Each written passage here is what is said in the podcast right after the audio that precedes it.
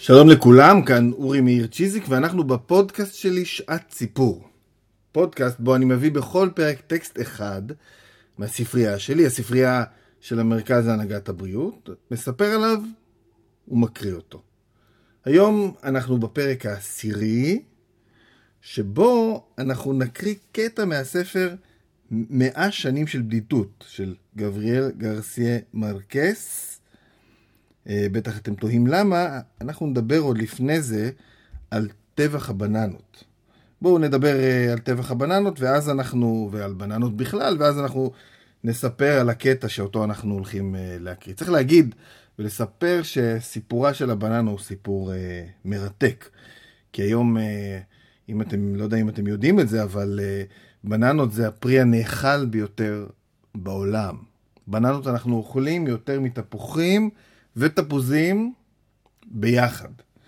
וזה לא סתם קרה כך, אה, זה קרה כך במאה ה-19 וה-20, אה, חברות ענק מארצות הברית ואירופה בעצם אה, השתלטו על חקלאות הבננות בעולם, על המסחר בבננות, וכמו בהרבה מקרים אחרים, התעסקו בניצול של אדמות, של חקלאים, של משטרים. ברחבי העולם כדי לספק לעצמן בננות באספקה סדירה ואיכותית. אחת החברות המרכזיות בתחום הזה הייתה חברה שנק... שנקראה uh, UFC, United Fruit Company, חברת הפירות המאוחדת האמריקאית, שנתמכה אפילו על ידי הממשל, ומה שהיא עשתה בשיטה מאוד מאוד uh, נוקשה, השתלטה uh, על משטרים באמצעות כסף כמובן, וכוח, על משטרים אה, טוטליטריים אה, בדרום אמריקה, לקחה אדמות, קנתה אותן במחירים נמוכים, או אפילו קיבלה אותן, בנתה, אה, בנתה מסילות רכבת, אה, בנתה קווי אה, טלגרף ו- וכולי, וככה השתלטה על כל התהליך מהשלב של העסקת האנשים וגידול הבננות, ועד השלב של השילוח שלהן, וכמובן אספקת הכסף לשלטון שתמך בה. יש אה, שקראו לה תמנון, כי היא שלטה ממש אה, בכל במקומות שבהם אה, גידלו את הבננות. כמובן שזה הביא לניצול מאוד מאוד גדול של הפועלים. בטח לא תופתעו לשמוע שהמושג רפובליקת בננות הגיע מפה, כי בעצם הרפובליקה, המשטר היה רפובליקת בננות, הם היו בידיהם של בידיה של חברת הבננות.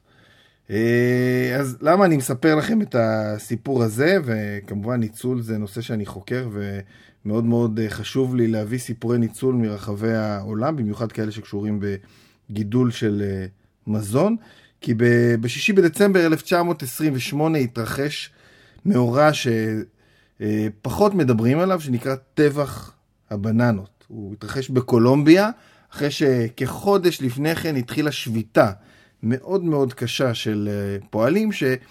אה, הפועלים במטעי הבננות שבאו בכמה דרישות מאוד מאוד פשוטות. הם רצו אה, חוזה עבודה ותשלום על העבודה שלהם.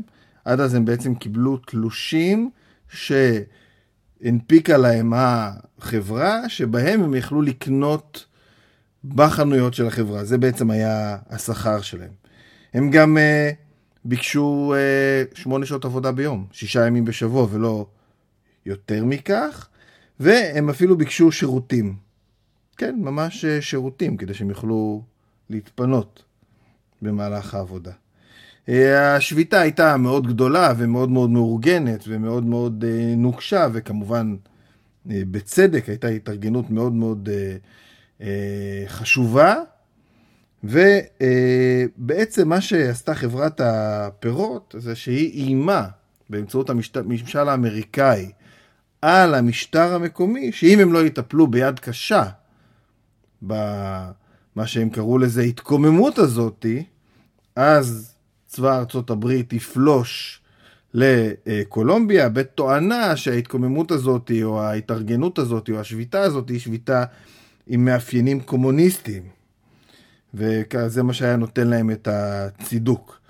אה, המשטר המקומי אה, לקח את זה מאוד מאוד ברצינות, וככה הגענו לטבח הבננות, שצריך להגיד, שוב פעם, מתרחש בשישי בדצמבר 1927 בעיר סיינגה, אני לא יודע אם בכלל מבטאים את זה כך, שסמוכה לסנטה מרתה בקולומביה, ובעצם אה, אספו את אה, רבים מהשובתים, גם עם המשפחות שלהם, ילדים ונשים, אמרו להם שהולכים לדון איתם אה, בנושא השביתה, אספו אותם לכיכר המרכזית למעין הפנינג גדול, ובאיזשהו שלב ביקשו מהם להתפנות, הם לא התפנו, ואז המיליציה של המשטר שהייתה שם פשוט טבחה בהם.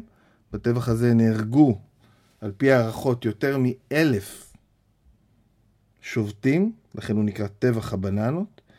צריך להגיד שאנחנו יודעים את זה, זה מאוד מאוד uh, מעניין, uh, כי שגריר uh, uh, הברית בקולומביה כתב בדיווח שהוא נתן לסטייט דיפרטמנט, למשרד החוץ האמריקאי, הוא כתב, אני גאה לדווח שמספר הפורעים שנהרגו על ידי הצבא הקולומביאני חצה את האלף. ככה אנחנו יודעים מה בדיוק אה, קרה שם. למה אני מספר לכם את כל הסיפור הנוראי הזה? כי בספרו 100 שנים של בדידות, מרקס משלב את הסיפור של השביתה וטבח הבננות, ואני רוצה להקריא לכם מתוך הספר אה, את הקטע הזה. אה, בטח כולכם קראתם את 100 שנים של בדידות. אה, אני אספר קצת מלפני הטבח, אה, ואתם תראו איך אנחנו נכנסים ממש לתוך הסיפור עצמו, זה נותן לסיפור עצמו ממש נופח יותר אמיתי ומציאותי. גם לסטודנטים שלי בכיתה, כשאנחנו מדברים על, על בננה באופן כללי ועל ניצול, אני מקריא את הקטע הזה.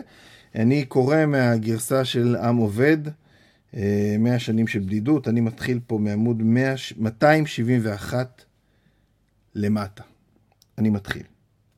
המשטר הצבאי שהוכרז נתן בידי הצבא להיות הבורר בסכסוך, אך לא נעשה שום ניסיון להשלים בין הצדדים. כיוון שהופיעו חיילים במקונדו, מיד הניחו את רוביהם והתחילו לקטוף ולהעמיס את הבננות ולהתניע את הרכבות. הפועלים, שעד כה המתינו לראות איך ייפול דבר, יצאו עכשיו נגד הצבא ובידיהם רק מצ'טות, שהיו כלי עבודתם והתחילו לחבל בחבלה. הם שרפו מטעים ובתי אריזה, עקרו מסילות ברזל כדי לשבש את מעבר הרכבות המפלסות להן דרך באש מקלעים, וחתכו את חוטי הטלגרף והטלפון. תעלות ההשקעה הוחתמו בדם. סניור בראון, שהיה בריא ושלם בלול מחושמל, הוא היה נציג חברת הבננות, הוצא משם עם בני משפחתו ושאר בני ארצו, והובאו למקום מבטחים בחסות הצבא. המצב איים להידרדר למלחמת אזרחים לא שקולה ועקובה מדם, והנה הוציאו השלטונות קול קורא לפועלים להתאסף במקונדו. בהודעה נאמר שהמושל הצבאי והאזרחי של המחוז יגיע ביום השישי הקרוב, מוכן לתווך בסכסוך. חוסה ארקדיו היה בהמון שהתאסף בתחנה ביום שישי למן הבוקר.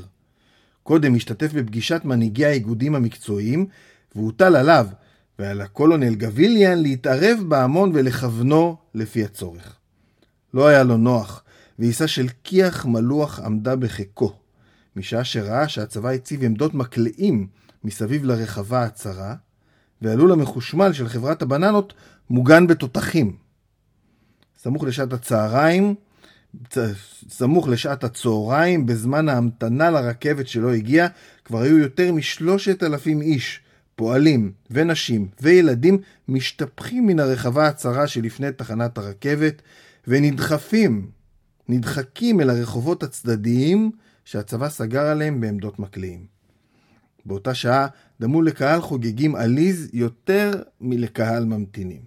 דוכני המטעמים והמשקאות מרחוב הטורקים עקרו ובאו לשם, ואנשים עמדו ברוח טובה בעינוי ההמתנה בשמש הקופחת. זמן מה לפני השעה שלוש התפשטה שמועה שהרכבת הרשמית לא תגיע אלא למחרת היום. ההמון העייף מילאת הנחת אכזבה. אז עלה סגן של הצבא על גג התחנה, במקום שהוצבו בו ארבע עמדות מקלעים מכוונים כלפי ההמון, וחצוצרה תקעה להשליך הס בקהל. לצידו של חוזה ארקדיו השני עמדה אישה יחפה, שמנה מאוד, עם שני ילדים בני ארבע ושש בערך. היא הרימה בזרועותיה את הקטן וביקשה מחוסה ארקדיו השני, בלי להכירו, שירים את האחר, כדי שייטיב לשמוע. חוזה ארקדיו השני הרכיב את הילד על כתפיו. שנים רבות אחר כך יספר אותו הילד, ואיש לא יאמין לו, שראה את הסגן קורא לתוך רמקול של גרמופון את הצו מספר 4 של המושל האזרחי והצבאי של המחוז. הצו היה חתום בידי הגנרל קרלוס קורטס ורגס, ובידי מזכירו, המיור אנריקה גרסיה איסזה, ובשלושה סעיפים שהכילו 80 מילים, הכריז על, השופטי, על השובתים שהם כנופיית פושעים, והסמיך את הצבא לירות ולהרוג. משנקרא הצו, בשעון של שריקות מחאה מחרישות אוזניים, עלה סרן למקומו של הסגן על גג התחנה, ובאותו, רשם, ובאותו רמקול של גרמופון נתן אות שרצונו לדבר. הקהל נשתתק מיד. Señoras ו señores, אמר הסרן בקול נמוך ואיטי ויגע במקצת. ניתנת לכם שהות של חמש דקות לעזוב את המקום. השריקות והצעקות הטביעו את תרועת החצוצרות שסימנה את ראשיתן של חמש הדקות. איש לא זז. חלפו חמש דקות, אמר הסרן באותה נעימה לאה.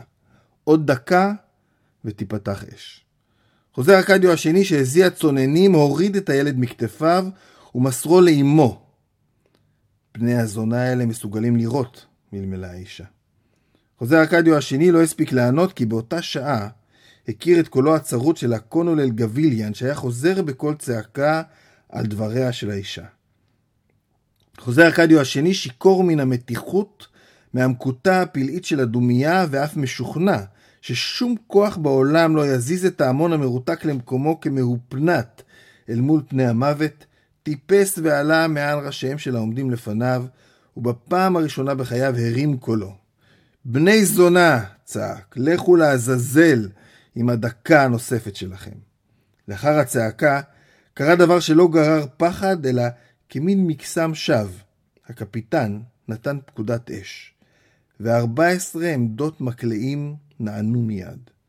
אבל הכל דמה לקומדיה מבדחת. דומה היה כאילו היו המקלעים טעונים נפצי זיקוקים, כי נשמע טקטוקם הקטוע, ונראו רקיקותיהם המלובנות, אך לא נראתה תגובה קלה שבקלות, ולא נשמע שום קול, אף לא גניחה, בקרב ההמון הדחוס, שכאילו נתאבן לרגע, והיה כעשוי לבלי היפגע. ופתאום, מעברה האחר של התחנה פרמה זעקת מוות את קיפאון הקסמים. איי, אמא! עוני רעידת אדמה. נשימה, נשימת הר געש, נועם של שואה פרצו מטבורו של ההמון בכוח התפשטות אדיר. חוסה ארקדיו השני הספיק בקושי להרים את הילד, בשעה שאימו והילד השני נבלעו בהמון המתערבל בבעיית, בבהלת אימים. שנים רבות לאחר מכן עדיין יספר הילד, אף על פי שהבריות יהיו סבורים שהוא זקן משוגע, שחוזה ארקדיו הרימו מעל ראשו, גבוה באוויר, כאילו היה מרחף על פני אימת ההמון אל רחוב צדדי. מעמדתו זו יכול הילד לראות שברגע שהתחיל ההמון המבואה להגיע אל פינת הרחוב, פתחה עליו שורת מקלעים אש. כמה קולות צעקו יחד, תשכבו על הארץ, תשכבו על הארץ. הראשונים כבר עשו כן קצורים באש המקלעים. הנותרים תחת לשכב על הארץ, ניסו לחזור לאחוריהם אל הרחבה הצרה, ובמהומה הכה זנב דרקון אחד בזנב דרקון אחר, שבא מנגד מאימת אש המקלעים. היו מוקפים מכל עבר, מסתחררים במערבולת ענקית שהייתה מצטמקת והולכת כלפי המרכז, ככל שנחתכו קצותיה, דרך שיטה, סביב סביב, כאילו היו קולפים בצל במזמרות המקלעים שאינם יודעות שובע. הילד ראה אישה קורעת, זרועותיה עשויות כצלב, במערה שנשאר פנוי, באורח מסתורי, במנוסת האיבאים. שם הניחו חוסה ארקדיו השני, בו ברגע שנפל ופניו שוטפות דם. קודם ששטף העדר העצום כסופה על פני המערה, על האישה הקורעת, על אור הרקיעים הגבוהים של הבצורת ועל העולם, הזנאי, שאור סולה איגורואן מכרה בו חיות ממתקים כה רבות.